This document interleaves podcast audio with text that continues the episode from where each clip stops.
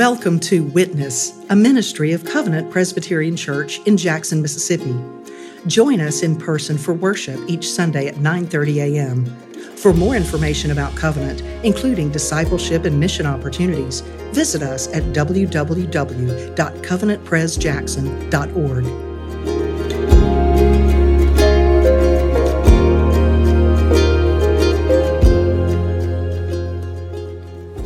Paul's letter to Philemon is among the shortest books of the Bible. And so this sermon series will be one of our shortest. I'm beginning it today, and Josh will finish it next week. It's a natural follow up to our series through Colossians because those two letters, Philemon and Colossians, were written at the same time and delivered together to the same city, Colossae. Now, Paul had never been to Colossae, as far as we're aware, but he had ministered in Ephesus, which was nearby. He was there for two years. And during his ministry among the Ephesians, a man named Epaphras became a Christian and returned to his hometown in Colossae and started the Colossian church. Around the same time, a man named Philemon also became a Christian under the ministry of Paul. Philemon was a wealthy and generous man. He had the gift of hospitality. And so at some point, he opened up his home in Colossae to host a church.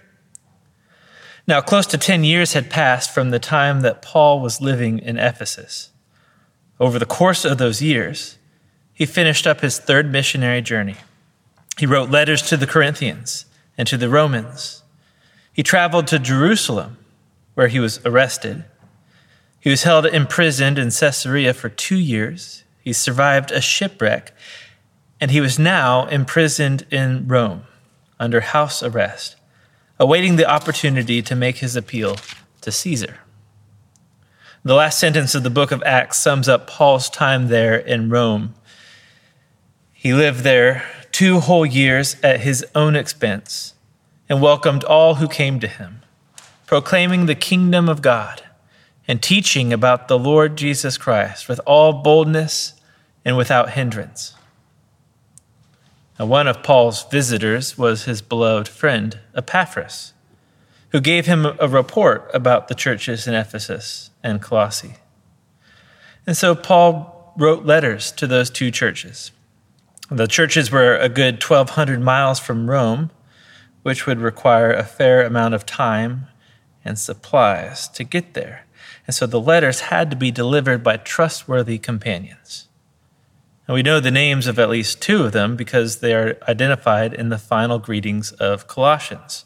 First, there was Tychicus, described as a beloved brother and faithful minister and fellow servant in the Lord. And traveling with Tychicus was Onesimus Onesimus was also introduced as a faithful and beloved brother, but Paul added that Onesimus was one of them. Now, the purpose of these introductions is to authenticate Tychicus and Onesimus as trustworthy representatives of Paul and to urge the church to extend the best of Christian hospitality to them when they arrive. But note the difference in the introduction. Paul described Tychicus as a servant of the Lord, and said that Onesimus is one of you. Now, if you were a Colossian in that day and didn't know anything about the two of them but their names, you might have found it more natural for Paul to refer to Onesimus as a servant and Tychicus as one of them, because Tychicus was a typical Greek Gentile name meaning fortuitous and the Colossians were of a Greek Gentile background. But Onesimus, on the other hand, was a name commonly given to slaves. Onesimus means useful. The Greek word translated servant, doulos, is the same word for slave. But it was Tychicus who was introduced as a slave, and Onesimus who was one of them.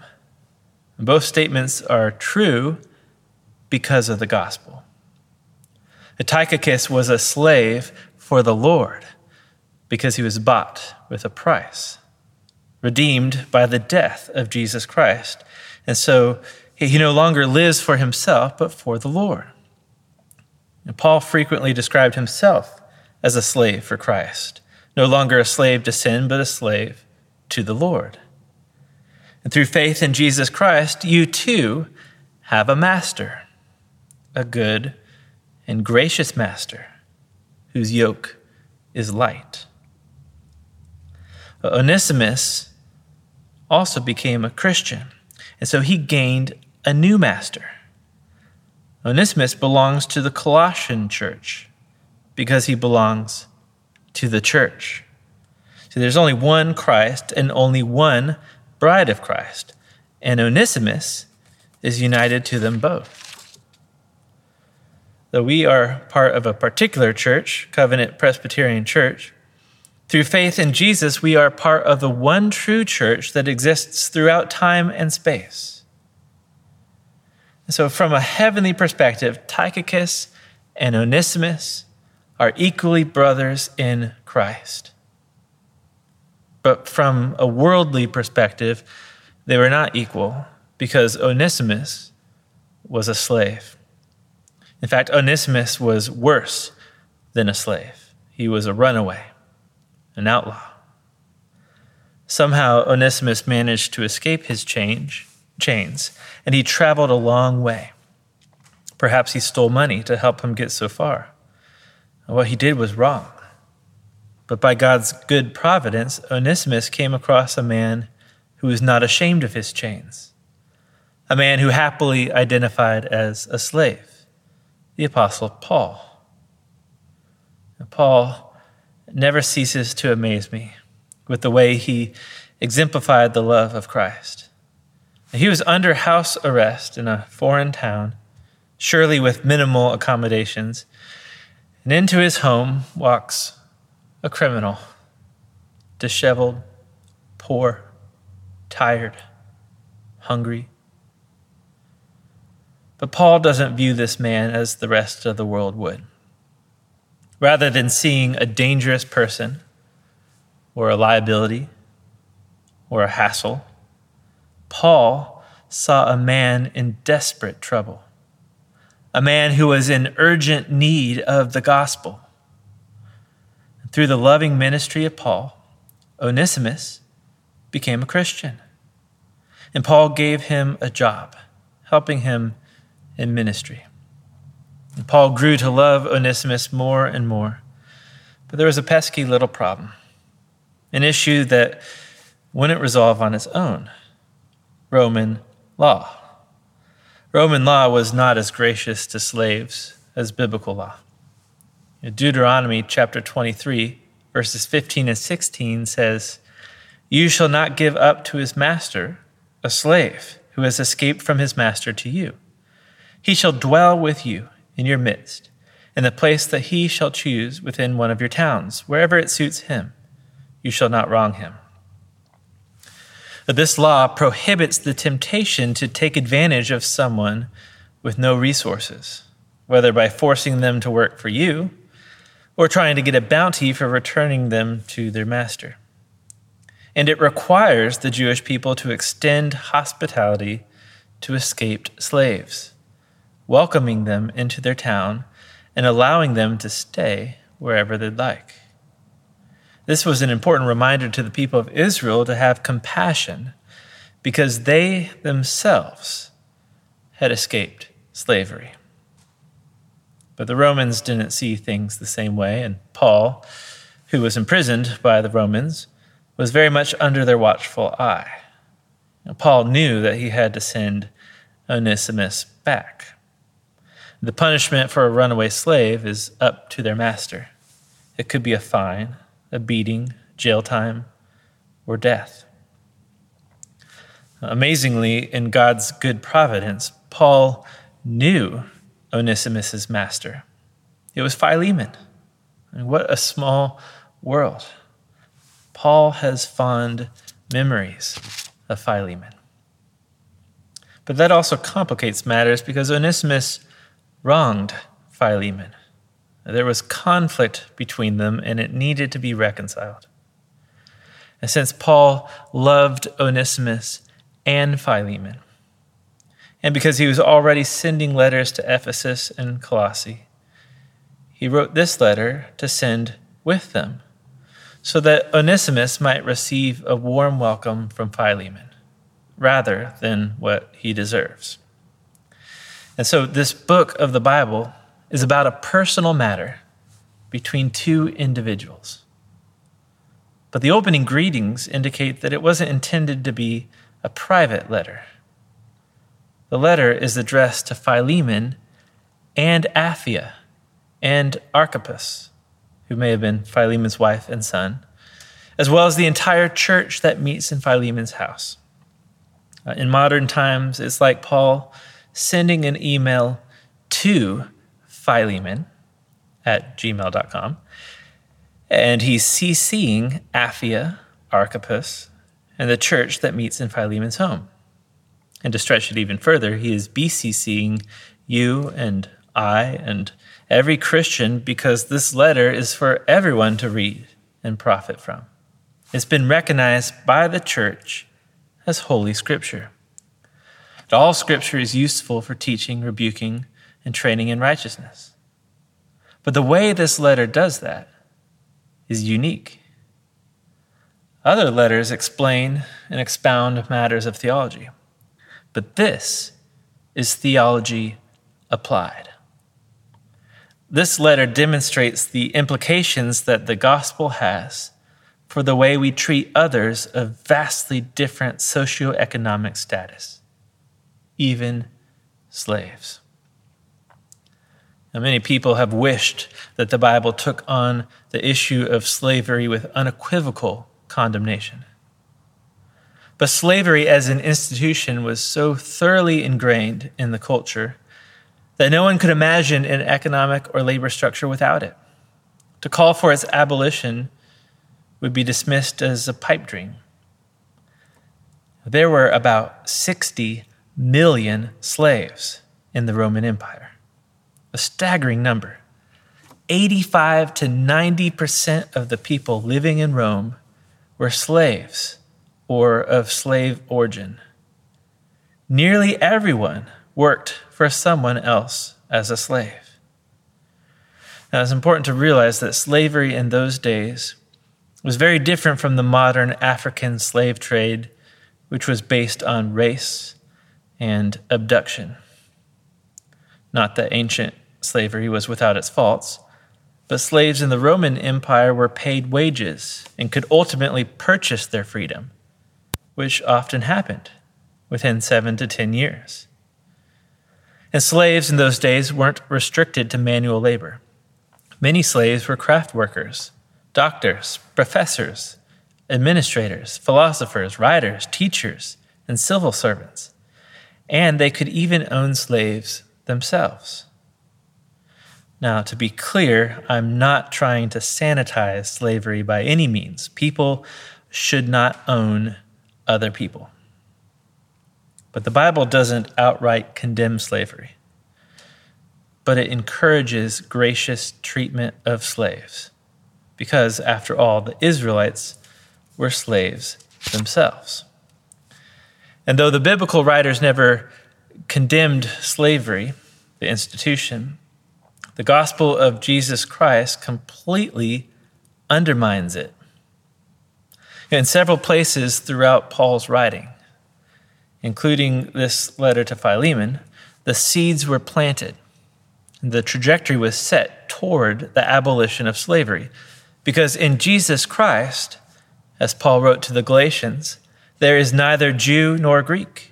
There is neither slave nor free. There is no male and female, for all are one in Christ. Jesus is the great equalizer against everything that might divide us. The implications of this will be costly to Philemon, but he is a godly man and can handle it.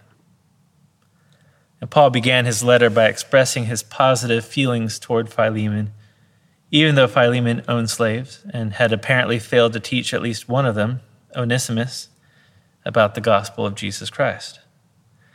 But rather than condemning or criticizing Philemon, Paul commended him. He praised Philemon for being faithful, loving, and generous, and said that he gives thanks to God whenever he remembers Philemon in his prayers. And what a testimony to Philemon's character. If you were to read through a list of the names of people you know, you know some names would naturally elicit an emotional response, whether a slight smile or a bit of a cringe. But Paul expresses nothing but positive thoughts for Philemon. He is delighted to pray for Philemon. And Paul's prayer for Philemon is that the sharing of his faith would become effective. A prayer that'd be answered if Philemon were to respond favorably to the request Paul is getting ready to make. A request which has radical hospitality in mind. But he knew he could make this request because Philemon was a hospitable person. In the words of Paul in verse 7, the hearts of the saints have been refreshed through Philemon.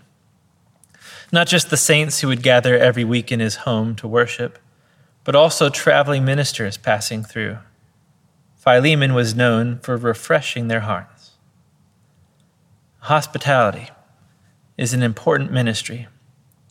Missionaries need a safe place to stay and rest when traveling to spread the gospel.